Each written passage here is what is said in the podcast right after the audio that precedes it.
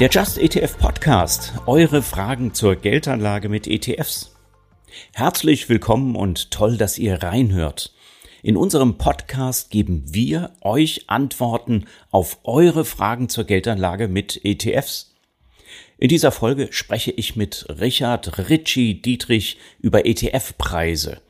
Ritchie arbeitet bei der Stuttgarter Börse und kann den Handel mit Aktien, Zertifikaten, Fonds, Anleihen und eben auch ETFs erklären, wie kaum ein anderer. Wie kommen die Börsenpreise zustande und was passiert eigentlich mit einer Order entlang ihres Weges vom Online-Broker über die Börse bis hin zur Abwicklung? Wer sind die beteiligten Parteien und wie finde ich den besten Preis heraus? Welchen Unterschied gibt es zwischen dem angezeigten Börsenpreis und dem Preis, den ich an der Börse bekomme? Das alles habe ich Ritchie gefragt und er hatte auf all diese Fragen Antworten. Ihr hört gleich ein Interview, das ich mit ihm im April für euch aufgezeichnet habe. Ach so, übrigens, mein Name ist Jan Altmann. Ich bin ETF-Experte beim Verbraucherportal Just ETF und seit über 20 Jahren im ETF-Markt am Start. Und noch eine kleine Anmerkung, bevor es losgeht. Alles, was wir sagen, ist weder Anlageberatung noch Produktempfehlung. Den Just ETF Podcast gibt es, damit ihr selber in Eigenregie eure Anlageentscheidung treffen könnt. Jetzt geht's los mit der Aufzeichnung. Viel Spaß! Richie, danke, dass du in der heutigen Folge dabei bist. Und hier kommt meine erste Frage an dich. Was genau passiert bei der Börse eigentlich, wenn dort Orders ausgeführt werden? Also zum Beispiel, ich sende dir jetzt eine Order über den Kauf von 50 Stück DAX ETF von iShares. Das mhm. sende ich an die Stuttgarter Börse mal ohne Limit. Wie sende ich die dahin? Okay, ich brauche ein Wertpapierdepot. Ich muss nicht zu meinem Berater oder zum, zum Buchmacher gehen. Ich kann das selber erledigen, mhm. online. So, und was passiert jetzt, wenn ich beim Online-Broker die Order abgesetzt habe und die pst, geht jetzt zur Stuttgarter Börse? Also zum ersten Mal, hallo, danke, dass ich dabei sein darf. Und egal, ob du selber die Order aufgibst oder dein Banker die Order aufgibst, wir behandeln alle gleich gut, gleich schlecht. Die Order kommt im Normalfall binnen einer halben Sekunde, Millisekunde, wie man es nennen möchte, einfach sofort bei uns an. Entweder die Bank ist direkt bei uns angeschlossen oder bei manchen Banken gibt es zwischendrin noch eine andere Bank und über die kommt es dann zu uns. Aber ganz ehrlich, die Geschwindigkeit ist die gleiche, die ist sofort da. Und dann passiert Folgendes. In deinem Beispiel hast du ja einen unlimitierten Auftrag an uns geschickt. Das heißt, der ist ja an sich sofort ausführbar. Das bedeutet, wir als Börse Stuttgart veröffentlichen immer laufend aktuelle Taxierungen. Wir sprechen da von einer Geld- oder einer Briefseite. Damit zeigen wir an, zu welchem Preis kann ein Kunde bei uns gerade was kaufen bzw. verkaufen. Und ganz wichtig, daneben steht auch immer die Stückzahl, für welche Stückzahl diese Taxe gut ist. Denn anders als beim Mediamarkt und Co., Geiz ist geil und Massenrabatt, kann es an der Börse manchmal sein, wenn ich ganz große Stückzahlen haben will, kann der Preis auch mal schlechter werden. Können wir nachher mal drauf eingehen. Aber in deinem Beispiel heißt es, die Order kommt rein, unser System erkennt, ah, die Order ist sofort ausführbar. Und jetzt kommt es darauf an, wie die Systeme bei uns parametrisiert eingestellt sind. In den meisten Fällen, du hast von einem DAX-ETF gesprochen, wird er dann automatisch von uns an dich ab übergeben. Du wolltest kaufen oder verkaufen wolltest du? Ich wollte gerne kaufen. Okay, dann kriegst du von uns sofort diese 50 ETF-Anteile und wir müssen dann schauen, wo wir die herbekommen. Es gibt dann die Möglichkeit, dass das System eingestellt ist und sagt, nimm es erstmal aufs Buch, dann hat, haben wir, beziehungsweise die Euwax AG, das ist dann Geschäftspartner von deiner Bank im Hintergrund, der diese Liquidität stellt, das Risiko zu sagen, geht der Markt hoch oder runter, ich habe es jetzt verkauft und ich muss jetzt gucken, was der Markt macht. Oder das System kann eingestellt sein, dass man sich sofort bei einem sogenannten Market Maker bedient.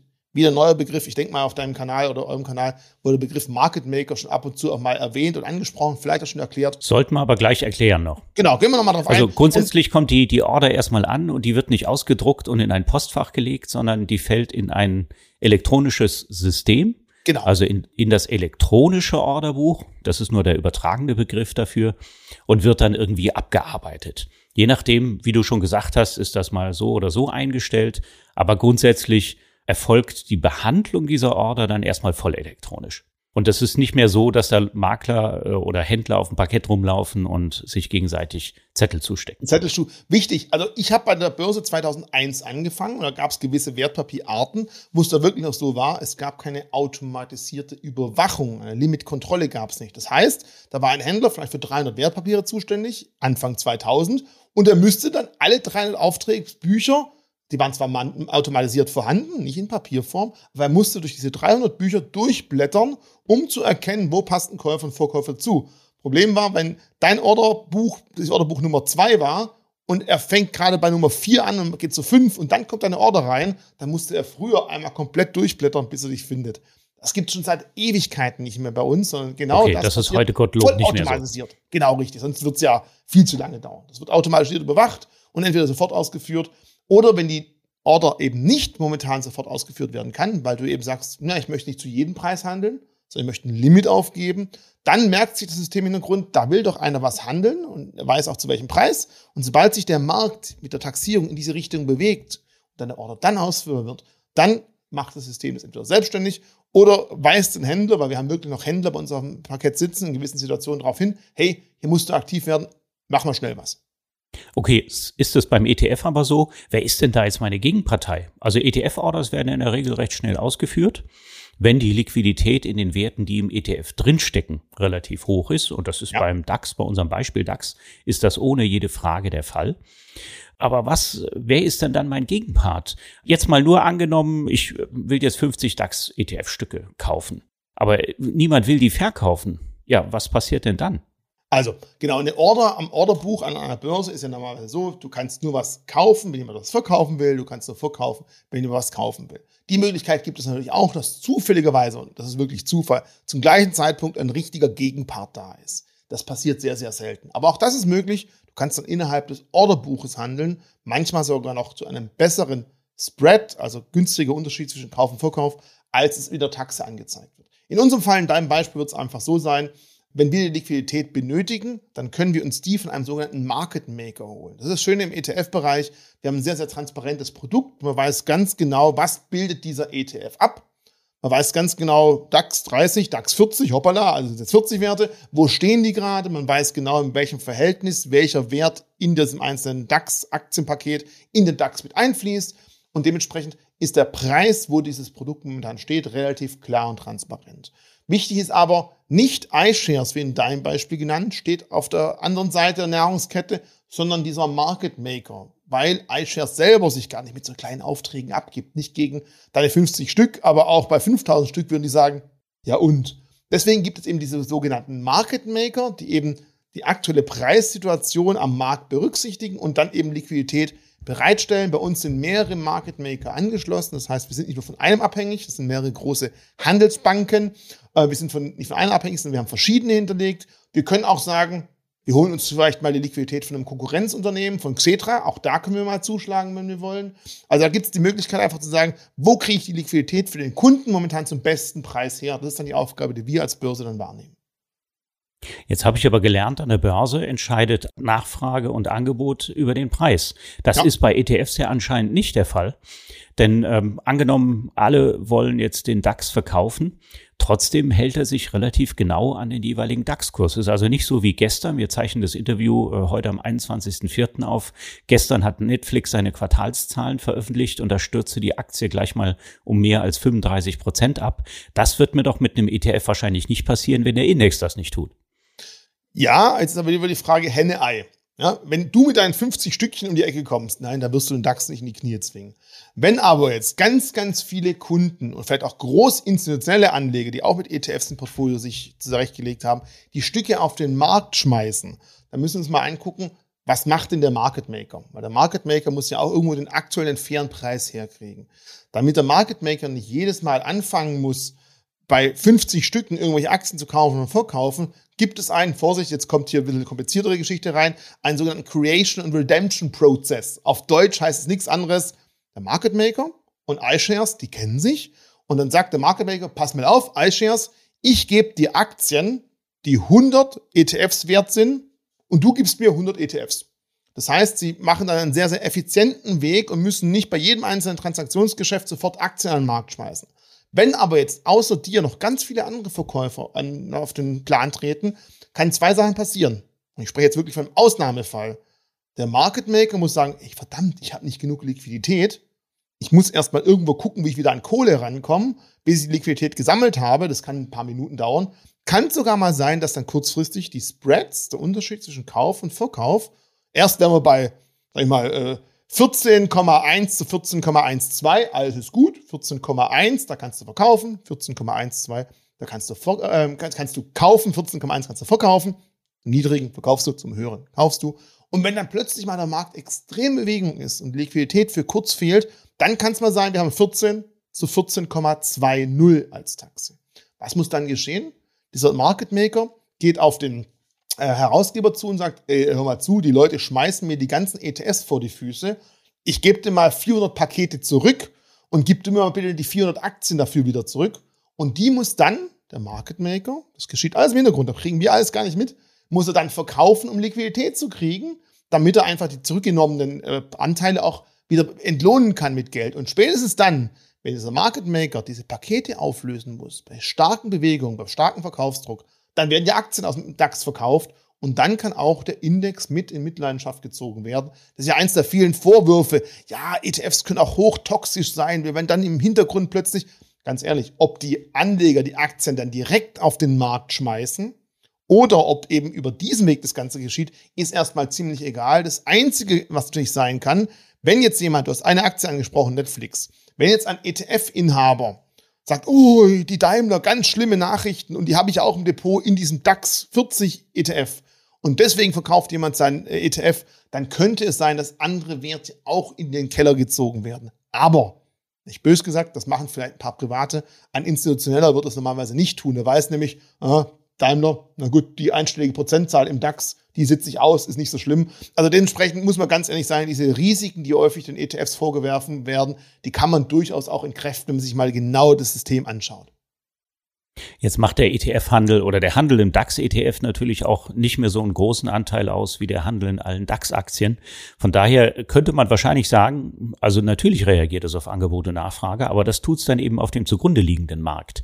Genau. Ähm, eine, eine Sache vielleicht noch erwähnenswert, warum das überhaupt funktioniert, dass der ETF-Preis so schön dem Index folgt. Das ist, sind einerseits die Market Maker, die dahinter stehen und dafür sorgen, dass der Preis in der Nähe des äh, wirklichen Wertes des ETFs bleibt. Mhm. Aber die, der eigentliche Grund ist ja, dass es quasi unendlich viele Anteilswerte genau. gibt vom ETF. Das heißt, die Anzahl der Anteile vom DAX ETF von iShares ist variabel. Das ist also nicht wie bei der Netflix-Aktie, deren Anteile eben kon konstant sind. Also je nachdem, wie viel gerade ausgegeben wurden, ist ganz transparent, wie viel das sind. Äh, und da reagiert der Preis dann auf Angebot und Nachfrage. Bei ETFs eben anders. Und genau deswegen können also auch, haben die Market Maker die Macht, den Preis da so zu gestalten, dass er in der, in der Nähe des Index liegt. Jetzt reden wir aber schon wieder von Fachworten hier. Also Market Maker, was sind das für Unternehmen, die dahinter stehen? Also das sind, ich habe vorher nachgefragt, ob ich die Namen nennen kann oder soll. Also es sind große europäische und internationale Bankhäuser, die dieses Geschäft tätigen. Warum machen die das? Ganz einfach. Man spricht in der Börsenwelt häufig von sogenannten Cashflow-Monstern oder von Monstern, die eben möglichst viel Liquidität sammeln, möglichst viele Aktien haben. Weil wenn du eben nur für zwei Aktien was machst, ist es nicht rentabel. Wenn du das aber für verschiedene Wertpapiere machst, für verschiedene Assetklassen machst, dann lohnt sich das ganze Geschäft wieder, weil du einfach dann gewisse Skaleneffekte hast. Also meine Volksbank um die Ecke, nicht böse sein, die wird sowas nicht machen, sondern es sind wirklich große internationale Player, die sowas tun und dementsprechend auch genug Liquidität und Know-how dafür haben. Und zu deinem Beispiel gerade nochmal, das war ja das, wenn ich sage, ich gebe dir lieber äh, iShares Pakete in Aktien für 100 ETFs, dann generieren die einfach 100 neue ETFs. Also das ist genauso nicht wie bei einer Aktie, wo man genau sehen kann, wie viel sind ausgegeben, sondern der Markt reguliert sich selber. Wenn mehr Geld reinfließt, dann fließen mehr Aktien zu den ETF-Herausgebern und die geben dann die ETFs wieder an die Market Maker. Da reguliert sich der Markt relativ gut selber und es ist nie so, oh, es gibt nur noch drei Stück, jetzt müssen wir auch schnell handeln. Das passiert zum Glück nie. Also die Market Maker sind nicht irgendwelche Privatleute in London, die mit 25 Bildschirmen da sitzen, sondern das sind gestandene Wertpapierhandelsunternehmen, die beaufsichtigt sind, äh, deren Namen auch bekannt sind. Äh, die im Handel sind. Und das Ganze unterliegt ja auch einer Handelsaufsicht bei euch, ne? Einmal das, also die Market Maker sind auch hochreguliert, das sind Banken und natürlich jeder Handel an der Börse Stuttgart, wie an jeder richtigen Börse, sage ich mal, ist von der Handelsüberwachungsstelle überwacht. Das soll bei uns in Baden-Württemberg, in Stuttgart so heißen. Die, Landes die Hauptstadt Stuttgart hat eine Börse. Die Börse wird von der Handelsüberwachungsstelle überwacht. Dort werden jede Transaktion überprüft, automatisiert. Und Schöne ist, die werden zwar von der Geschäftsführung ähm, der Baden-Württembergischen Wertbörse bezahlt, die sind aber nicht weisungsbefugt, wenn die Hüst irgendeinen Fehler aufgedeckt hat. Denn die unterstehen dem Wirtschaftsministerium und dementsprechend hat man halt eine sehr, sehr gute transparente Überwachung und weiß, was da geschieht. Ist klar und ist irgendwie nicht Schmu hintenrum passiert. So, jetzt kommen wir mal dazu. Jetzt habe ich meine Order abgeschickt. Mhm. Ich hatte vorher aber ins Kursblatt geguckt oder auf irgendeinem Internetportal und habe mir angesehen, ja, wie sind denn die Preise so? Und äh, was ist denn jetzt eigentlich der Unterschied zu dem Preis, der mir geboten wird an der Börse, zu einem, den ich da bei ja, einem großen Nachrichtenportal abrufen könnte? Ein riesen, riesen, riesen wichtiger Punkt, den du ansprichst. Wir müssen mal die Begriffe definieren. Taxe und Preis. Weil ganz ehrlich, ich habe angefangen an der Börse, Beschwerdemanagement aufgebaut, habe mit vielen Kunden telefoniert, mit vielen verärgerten Kunden auch, die genau die Fragen gestellt haben. Ich habe doch einen ganz anderen Preis gesehen, warum führte mich jetzt viel, na gut, viel besser hat sich keiner beschwert, viel schlechter aus. Da muss man erklären, Preise, auch wenn das Realtime-Preise sind, sind immer historisch. Ein Preis heißt, hier gab es einen Umsatz, hier wurde Käufer und Verkäufer zusammengeführt, dieser Auftrag wurde erledigt, vorbei. Realtime heißt nur, früher waren diese Preise häufig 15 Minuten verzögert veröffentlicht. Und Realtime heißt einfach, sie werden sofort veröffentlicht, nachdem der Preis gemacht wurde. Ändert nichts an der Tatsache, dass es historisch war. Das heißt nicht, da wird der nächste Preis sein, sondern da war der letzte Preis. Und wenn dann halt ein Kunde fragt, sagt, ja, hier, ich sehe einen anderen Handelsplatz, da steht dieser ETF bei 14,10 Euro, bei euch müsste ich 14,80 Euro kaufen, haha, da gehe ich doch zur Börse XY dann muss ich halt ganz klar sagen, schaut doch bitte auch die Uhrzeit an. Wenn der Preis an der anderen Börse halt von vor zwei Stunden war, war halt vor zwei Stunden der letzte Preis, seitdem gab es halt keinen Umsatz. Ist halt so. Dort wird aber auch nicht mehr zu diesem alten Preis gehandelt werden können, sondern nur zum jetzigen, aktuellen. Deswegen meine ganz klare Empfehlung, schaut euch bitte da draußen nicht Preise an, außer ihr wollt wissen, wurde mein Auftrag ausgeführt. Dann kann so ein Preis interessant sein. Wenn man aber selber wissen möchte, wo die nächste Ausführung wahrscheinlich stattfinden wird, dann am besten eine Taxierung anschauen. Und wie gesagt, Taxierung kennt man daran, die besteht immer aus zwei Zahlen. 14 zu 14,02 zum Beispiel und nicht nur 14. Wenn es zwei Seiten sind, dann weiß ich genau, zu welchem Preis kann ich kaufen, zu welchem kann ich verkaufen und welche Stückzahl hinterliegt diesen beiden Taxen. Und dann kann man sich ganz klar sicher sein, zu welchen Gegebenheiten kann ich denn wirklich am Markt momentan eine Ausführung erwarten. Wenn ich überhaupt auf den letzten Cent links oder rechts achten muss, weil ich glaube, gerade im ETF-Bereich ist natürlich ganz wichtig, da ist Zeitraum schlägt Zeitpunkt. Nichtsdestotrotz will natürlich keiner zu einem nicht korrekten Preis ausgeführt werden, das ist natürlich auch klar. Und der Fachbegriff äh, dafür, für die Taxe wird ja auch manchmal Quote genannt, ne? Also das da ist bei manchen Börsen. da streiten das, sich die Geister. Auf die Frage Das ist gewartet. bei manchen Börsen der Fall. Da heißt es eben Quote. Da wird ein bisschen anders abgerechnet im Orderbuch. Da wird die Order dann systematisch voll elektronisiert abge, arbeitet und eine ganze Vielzahl von Market Makern kommen da zum Einsatz. Ja. Bei euch ist es ein bisschen weniger. Ihr nennt es Taxe eben als, äh, als Börse. Und äh, im Prinzip führt es aber auch dazu, dass ich ja eigentlich mehr Preise genannt bekomme, als tatsächlich dann ausgeführt wurden. Das ist vielleicht auch noch wichtig. Also meine mehr Erfahrung Taxen ist mit den ETFs. Bekomme. Mehr Taxen. Taxen Preise gibt es immer ja, nur einen. Genau. sind wir schon wieder beim Thema. Preise gibt es immer nur einen. Ach, herrlich. Also Preis versus Taxe. Und, äh, und mein, auch, meine ich Erfahrung jetzt mal ist. In den Ring Quote habe ich auch eine andere Definition. Hm. Ich glaube, da kannst du zehn Fachleute fragen und kriegst elf Meinungen dazu. Für mich hat Quote eine höhere Verbindlichkeit als eine Taxe. Häufig wird einem auch, jetzt kommen wir mal zu diesem Direkthandel, wird einem suggeriert, da kriegst du eine Direkthandelsquote und man denkt immer, da muss drauf gehandelt werden. Nein, wenn sich der Markt zu stark ändert, kann der Handelspart auf der anderen Seite trotzdem sagen, Edge Badge geht doch nicht mehr. Also für mich ist persönlich gesagt eine Quote eher etwas zwischen zwei direkten Handelsteilnehmern. Wenn unser Händler mit dem Market Maker spricht und sagt, pass auf, ich will 5000 Stücke handeln, nenn mir mal, und das ist für mich dann eher eine Quote, weil darauf musst du dann stillhalten im Gespräch. Natürlich nicht nach 10 Minuten, sondern gleich. Wenn er sagt, gib mir mal einen Preis für 10.000 Stück und dann sagt er 14 zu 14,02 und unser Händler sagt dann, okay, 10.000 an dich, dann ist klar, der hat die 10.000 Stück an ihn verkaufen wollen. Das ist für mich persönlich eine Quote. Aber das ist sehr, sehr schwierig. Du sagst selber, es gibt auch Börsenplätze, die sprechen von Quotes, weil sie dann eben voll elektronisch das Ganze verarbeiten. Da muss man halt immer gucken, wie dieser Handelsplatz ist genau definiert. Weil es gibt nirgends irgendwie eine tausendprozentig genaue Darstellung, was Quote und Tax ist. Nur beim Preis kann man sagen, Preis ist immer historisch. Da gab es was. Früher hat man auch von Kursen gesprochen. Das kennen auch noch viele. An der Börse gab es den Kurs XY. Das gab es bis 2004 eigentlich. Da hat sich aber der Begriff immer noch den Leuten im Kopf festgebrannt. Heute sprechen wir von Preisen. Viele meinen aber mit Preis auch Kurs. Auch das kann man nennen. Es ist okay. Besser als Taxe und Preis zu verwechseln. Da kann man Preis und Kurs gleichsetzen. Das funktioniert auch. Okay, machen wir mal ein bisschen weiter mit unserem Beispiel. Ja. Also ich habe jetzt die 50 DAX-ETFs geordert, die sind bei euch, die treffen auf Gegenliebe, mhm. ja, indem sie also einen Preis genannt kriegen. Und was passiert denn jetzt, wenn die Order ausgeführt wird? Was genau wird da eigentlich festgelegt? Das Schöne ist ja, unser Geschäftspartner bist ja nicht du in deinem Beispiel, sondern deine Bank. Das heißt, wir bestätigen dann deiner Bank, jawohl, Auftrag ist ausgeführt und jetzt kommt es darauf an, wie schnell deine Bank dir kommuniziert. Wenn du ein Online-System hast, dann kriegst du normalerweise relativ schnell auch die Meldung, Auftrag ausgeführt. Aber die Verbuchung der Aktie, des ETFs, was auch immer, kann bis zu zwei Tagen sogar dauern, im Normalfall bis zum nächsten Tag. Das heißt, dann sind wir als Börse raus. Wir sagen dann nur am Ende vom Tag, pass auf, du Bank hast mit der Bank ein Geschäft gemacht, ihr müsst jetzt Geld und Wertpapiere tauschen, Anführungszeichen. Früher war es auch ganz klar so, dass ein Kunde, eine Privatperson, keine sogenannten Intraday-Geschäfte machen konnte. Weil die Bank, deine, deine Hausbank, deine Depotbank hat gesagt, ja, lieber Kunde, du hast zwei Ausführungen bekommen. Aber deine ETFs, die kriegen wir erst morgen ins Depot gebucht. Also kannst du erst morgen wieder verkaufen. Aber man muss ganz klar sagen, da hat der Markt einfach von den Banken mehr verlangt, als sie häufig zu leisten wollten. Und dementsprechend ist heutzutage bei fast jeder Bank möglich, auch wenn rein Buchhalter das Produkt, der ETF, erst am nächsten Tag in mein Depot reinkommt. Ich sehe den trotzdem sofort und kann den trotzdem am gleichen Tag verkaufen. Wir sind da wirklich noch ein bisschen unterwegs auf einem System, das quasi ja auf den 1960er aufgebaut ist. Also dieses Buchungssystem ist noch nicht ganz, muss ich ganz ehrlich sagen, in dem digitalen Zeitalter angekommen. Sondern wenn man heute sowas machen würde, würde das ganz anders aufbauen bei Aktien, ganz kurzer Ausflug, Druckburg Globalurkunden, da steht drauf, eine Million Aktien, das Ding wird irgendwo im Keller vergraben und auch noch buchhalterisch hin und her gebucht. So wird man heute nicht mehr vorgehen. Aber so funktioniert es Stand jetzt und es funktioniert auch recht stabil.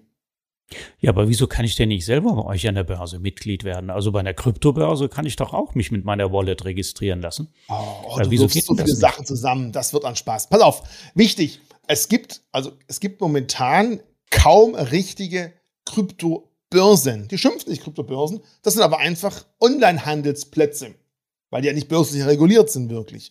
Wichtig ist bei uns als Börsenplatz, gibt es gewisse Bedingungen, die du eingehen musst, damit du Mitglied werden kannst. Und es gibt auch einen gewissen Kontrahierungszwang einer Börse. Jeder Geschäftspartner muss jeden anderen Geschäftspartner anerkennen. Jetzt stell dir mal vor, ich bin eine große, wichtige Bank und dann kommt jemand zu mir und sagt, ich hätte gern 50 ETFs.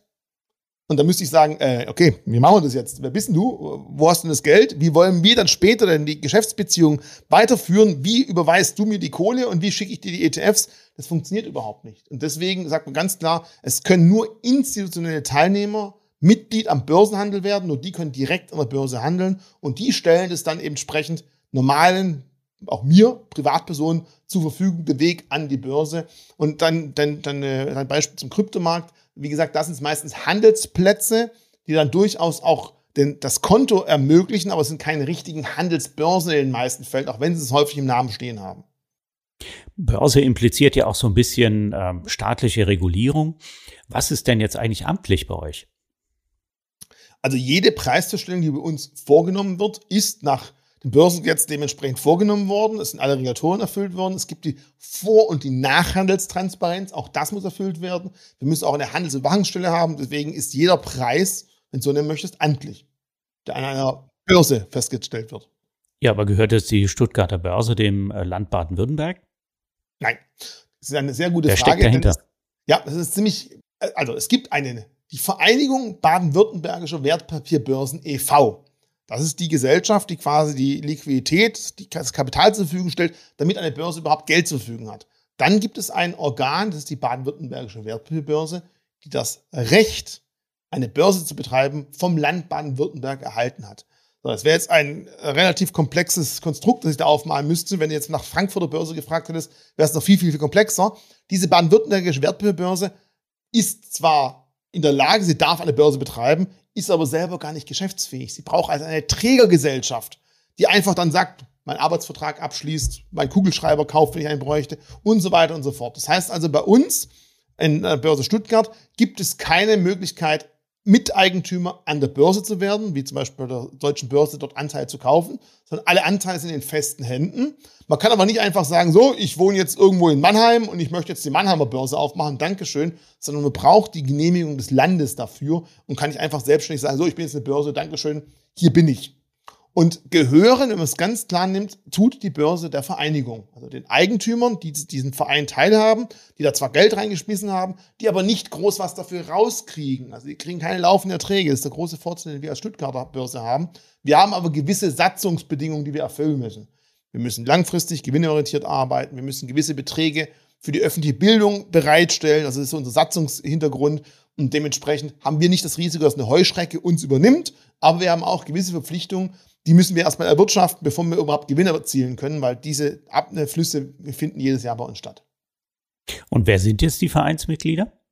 Das sind verschiedene Banken, das sind verschiedene Unternehmen, die gar nichts mit dem Finanzsystem zu tun haben aus Baden-Württemberg. Das sind gewisse Rechtsanwaltkanzleien. Also bei uns auf der Homepage, wer das möchte, schickt mal einen Link zu, kann ich genau zeigen, wer das alles ist.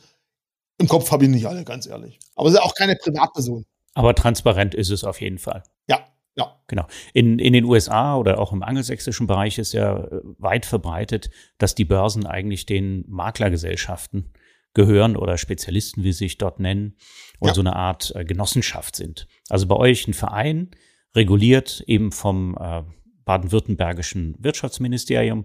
Bei der Frankfurter Börse ist das übrigens auch so, obwohl es also ein hochliquides äh, Handelssystem wie Xetra gibt, was von der Deutschen Börse AG betrieben wird, äh, die in Eschborn sitzt, äh, gibt es natürlich auch die Frankfurter Wertpapierbörse. Und wenn ich irgendwo eine Aktie listen möchte, dann muss ich das an der Frankfurter Wertpapierbörse tun. Gehandelt wird sie dann vielleicht auf Xetra. Also so könnte man das vielleicht mit diesen unterschiedlichen ja, Begrifflichkeiten erklären. Und so gibt's bei euch eben auch diese Unterschiede. Okay, jetzt wissen wir mal endlich, was dahinter steckt, wer diesen Preis überhaupt gemacht hat und warum so ein Preis, selbst für einen ETF, privatwirtschaftlich dann auch amtlich ist.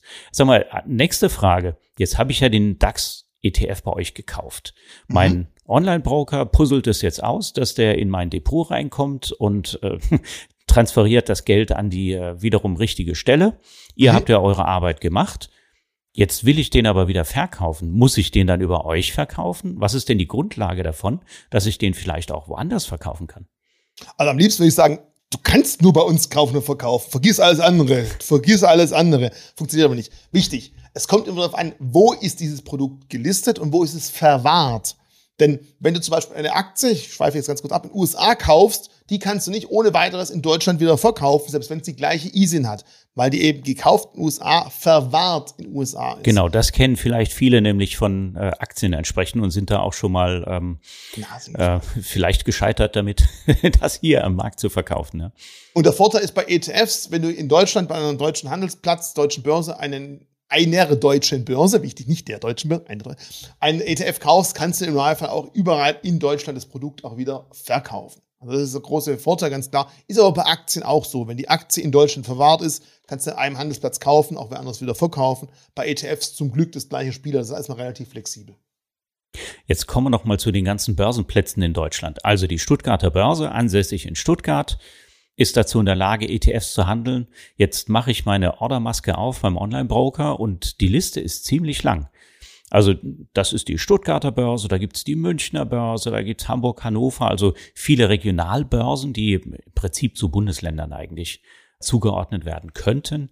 Dann gibt mhm. es einige Handelsplätze, dann gibt's Xetra von der Deutschen Börse, macht sehr viel Umsatz in ETFs und dann gibt's aber auch so Namen wie Getex, Quotrix, Tradegate. Was sind das denn für Dinger, sag mal? Also auch das sind natürlich Plattformen, die ganz gern sich damit äh, rühmen, dass man sagen kann, dort kostet der Handel ja nichts. Also das ist immer ganz wichtig als Schwabe, achtet natürlich drauf, wenn was nicht kostet, eigentlich ja ganz gut. Aber man muss beachten, keiner hat was zu verschenken. Grundsätzlich gibt es immer verschiedene Möglichkeiten, wie ein Unternehmen Geld verdienen kann. Wir sagen ganz klar, wir verdienen nicht daran, dass wir einen möglichst hohen Spread haben, sondern wir verdienen daran, dass wir sagen, wir wollen einen, den besten Preis, den der Kunde zu dem Zeitpunkt haben kann, generieren. Wir haben sogar, ähm, wie gesagt, in den Regelwerken uns was drinstehen, was ganz klar heißt, das Best-Price-Prinzip. Wir dürfen keinen Preis schlechter machen als der Preis des Market Makers oder am Referenzmarkt. Und wir verdienen dafür aber eine, ein Börsenentgelt. Andere Handelsplätze sagen, hey, bei uns ist alles umsonst, kein Entgelt. Dort können Müssen nicht immer, können aber die Spreads durchaus höher sein, vor allem dann, wenn man zu den Nebenhandelszeiten handelt oder wenn man dann handelt, wenn es mal wirklich zur Sache geht. Also ich kann mich gerade, Ich möchte jetzt keinen dieser Namen nennen, die du gerade beschrieben hast, aber der eine oder andere dieser Plätze, die habe ich mir damals angeschaut, als äh, die Corona-Welle richtig losgebrochen ist. Und da hat man festgestellt, dort gab es dann Plätze, die haben wirklich bis zu zwei Millionen Umsatz gemacht mit Spreads in klassischen ETFs von über 20 Prozent. So, das mache ich einmal im Jahr, dann kann ich das restlich des Jahres natürlich für umsonst handeln, weil ich da so viele Leute, Entschuldigung, abgezoppt habe, dann brauche ich kein anderes Geld mehr zu verdienen. Man kann aber auch sagen, wenn ich als Anleger weiß, was ich tue, kann ich dort auch mal durchaus aktiv handeln. Ich muss halt genau schauen und muss aufpassen, dass meine Order vielleicht abends nicht mehr dort drin liegt, weil dann häufig die Taxen auch mal wieder auseinandergehen und ich da einfach keine fairen Preise habe.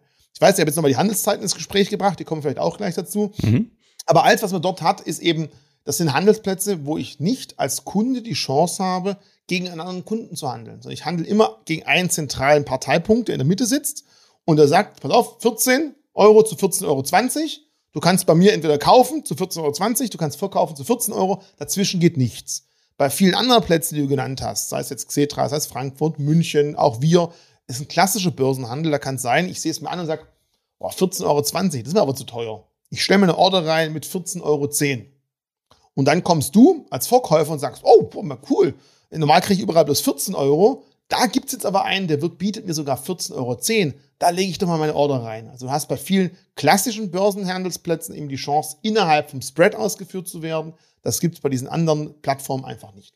Und da muss halt jeder Kunde ganz klar wissen, was ist einem lieber, was ist einem wichtiger und dementsprechend auch gucken, wo er seine Order platziert. Ich bin natürlich immer glücklich, wenn hier eine landet, weil ich sage, dann weiß der Kunde halt, was er ganz klar kriegt. Ich kann aber auch verstehen, dass manchmal jemand sagt, oh, jetzt bin ich mal lieber dort unterwegs. Auch da, ähm, da muss jeder selber überlegen, wo er das Ganze platzieren möchte. Aber er muss halt auch die Vor-, aber auch die Nachteile von solchen Handelsplätzen kennen und auch ganz genau wissen, zu welchen Zeit man definitiv davon die Finger lassen sollte. Und ja auch überlegen, wenn man nur die anderen Plätze dann nutzt, wenn die anderen es nicht mehr können, kann es natürlich sein, dass irgendwann die seri seri habe ich seriös gesagt, die ähm, effizienteren Handelsplätze irgendwann vom Markt verschwinden und dann hat man halt nur noch die Plätze übrig, wo man sich dann wirklich auf Gedeihen Verderben ausliefern muss. Auch zu Zeiten, wie gesagt, Corona 20% Spreads in klassischen Werten, das ist dann ziemlich heftig. Jetzt noch ein theoretischer Fall. Wir gehen mal ein bisschen über Landesgrenzen hinaus. Viele ETFs sind ja auch gelistet, zum Beispiel in London oder an der Pariser Börse, etliche auch an der Börse in Mailand mhm. oder in der Schweiz. Ich könnte doch eigentlich meine ETF-Anteile, wenn ich es jetzt drauf anlegen würde, wenn sie denn dort gelistet sind, auch dort verkaufen, richtig? Jein, weil ich nicht unbedingt weiß, ob zum Beispiel in der Londoner Börse der gleiche Verwahrstelleninhaber gesetzt ist wie beim Kauf bei uns in Deutschland. Bei uns wird sehr häufig Clearstream Frankfurt oder Luxemburg als Verwahrstelle. Was heißt Verwahrstelle? Ich habe gerade beschrieben, mit Aktien, eine globale Kunde, die wird irgendwann in Tresor gelegt und dann wird einfach virtuell ein Millionstel davon hinher gebucht. Wenn jetzt die Verwahrstelle, wo du dein ETF in Deutschland gekauft hast, auch eine Verwahrstelle ist, auf die die Londoner Börse zum Beispiel zugreifen kann, dann müsste es funktionieren. Aber ich kann es dir nicht hundertprozentig garantieren. Auf jeden Fall vorsichtig genau anschauen, wenn man diesen Weg gehen möchte, ob die Verwahrstelle von beiden Handelsplätzen theoretisch die gleiche sein kann. Dann musste es gehen. Wenn es nicht ist, dann ist es gleiche Beispiel wie vorher bei den ausländischen Aktien. Dann musst du häufig erst eine Verwahrstellenumbuchung vornehmen. Das dauert ein bisschen, kostet extra Geld. Dann lohnt es sich häufig gar nicht, den Weg zu gehen. Ja, also Europa ist halt ein bisschen fragmentiert. Und äh, mit, mit sowas muss man dann leben. Das Beispiel diente eigentlich, äh, sollte anschaulich sein für was anderes. Nämlich, wenn ich ETF-Anteile kaufe, dann gehe ich nicht einen Vertrag mit irgendjemand ein, sondern die Anteile liegen dann in meinem Depot. Sie gehören mir. Und ich kann selber entscheiden, über welche Plattform ich die dann wieder verkaufen will. Absolut. Ja. Du bist da nicht gebunden, du bist nur daran gebunden an deiner Entscheidung, an welchem Markt du partizipieren möchtest, aber du musst nicht am gleichen Platz wieder veräußern. Du kannst ja auch genauso sogar sagen, beim Depotübertrag, ich gehe jetzt zu einer anderen Bank, ich nehme diese ETFs dann sogar auch mit. Auch das ist möglich. Oder du überträgst sie an deine Kinder. Auch das ist theoretisch möglich. Jetzt bist du relativ flexibel aufgestellt, richtig? Genau, so, jetzt haben wir die ganze Zeit über ETF-Preise, die Handelsteilnehmer und so weiter gesprochen. Vielleicht noch eine abschließende Frage. Wie ist das denn, wenn ich aus der langen Liste an Marktplätzen auswähle? Kriege ich denn eigentlich nach deiner Erfahrung bei jedem Broker dann auch die Unterschiede dieser Marktplätze genannt? Also weiß ich, bei der Börse Stuttgart kostet gerade so viel und bei den anderen Handelsplätzen, Xetra, Getex und wie sie alle heißen, kostet gerade so viel. Kriege ich das in Realtime überhaupt, also in Echtzeit angezeigt? Weißt du das? Also es kommt immer auf den Platz an. Was man zumindest kriegen sollte, die aktuellen Taxierungen. Problem ist, meistens kriege ich häufig nur von dem Marktplatz, den ich mir gerade anschaue, die Taxierung, nicht von den anderen. Da müsste ich ja fünf Felder gleichzeitig aufmachen. Anderes Problem ist häufig, dass es eben in Deutschland diese MIFID Best Execution Policy gibt. Das heißt, die Banken sollten dem Kunden den Handelsplatz als erstes anzeigen, der voraussichtlich den besten Preis für den Kunden liefert oder beziehungsweise halt gelogen, nicht den besten Preis liefert, die günstigsten Konditionen liefert. Jetzt habe ich es richtig gesagt. Und die meisten Banken machen es halt leider relativ einfach und sagen, hm, da kostet es nichts, hm, die verlangen 0, irgendwas an Gebühren, dann gehe ich dahin, wo es nichts kostet. Die beachten aber nicht, dass das Produkt selber bei vielen Handelsplätzen dementsprechend teurer ist. Ich vergleiche das immer ganz gerne mit Online-Shopping. Ich gucke doch nicht nach, wo ist der Versand umsonst und kaufe den Fernseher, egal zu welchem Preis. Und ich schaue doch erstmal nach, was kostet der Fernseher und dann gucke ich noch, aha, und wo ist der Versand möglichst günstig und ich schaue mir das Gesamtpaket an. Und das ist in mehr, seltensten Fällen bei den Banken der Fall, dass dem Kunden das voll transparent angezeigt wird. Da muss man leider etwas selbstständig agieren. Hat sich wahrscheinlich der Regulator anders vorgestellt, aber die Banken müssen nur zeigen, wenn der Regulator fragt, wie prüfst du es nach? Und dann sagen sie halt, hier, ich habe die Gebühren angeschaut, ist halt so und eben nicht Ausführungswahrscheinlichkeit, Ausführungsgeschwindigkeit, Preis der Produkte selber, all das findet normalerweise gar keinen Einklang in diese Best Execution Policy. Da muss man dann selber leider aktiv werden dabei. Also ist im Grunde schwer zu optimieren, um das nochmal zusammenzufassen. Ne? Also sollte man eher über einen Handelsplatz gehen, der erfahrungsgemäß gute Preise liefert. Genau. Ja, richtig. und äh, damit sollten wir vielleicht das Interview dann abrunden. Vielen Dank. Wo finde ich denn Informationen, wenn ich etwas über dich suche? Und wo kann ich mich denn weiter über die Stuttgarter Börse informieren und über den ETF-Handel dort? Also mal grundsätzlich auf der Börse Stuttgart-Seite ist natürlich die wichtigste Seite. Da gibt es jede Menge Informationen, auch zu Produkten wie ETFs. Wir haben auch einen sehr, sehr ja, relativ großen YouTube-Kanal, wo wir immer wieder auch Videos zu ETFs, zu ETNs, zu ETPs fabrizieren und drehen. Da habe ich öfter unseren Chefhändler Jürgen Dietrich, nicht Dietrich, sondern Dietrich, also ein Kollege mit dabei, wo wir dann auch manchmal äh, Videos drehen zu dem Thema. Das sind, glaube ich, die wichtigen Kanäle, wo man immer wieder Informationen sammeln kann, wo man nachlesen kann, was es denn Neues gibt, welche neuen ETFs vielleicht gerade gelistet werden, welche Trends gerade aktiv sind. Da einfach mal vorbeischauen, das lohnt sich sicherlich. Ja, und wer persönlich nach Stuttgart fahren will, der hat natürlich auch die Möglichkeit, dich da zu treffen, denn die Messe steht an. Am 20. und 21. Mai dieses Jahres findet in Persona die Stuttgarter Anlegermesse in West statt. Ja, ja. Wurde zweimal verschoben oder fand nur zum Teil statt? Ja, die wurde also einmal wurde sie verschoben und dann einmal virtuell, sogar mit relativ viel Erfolg.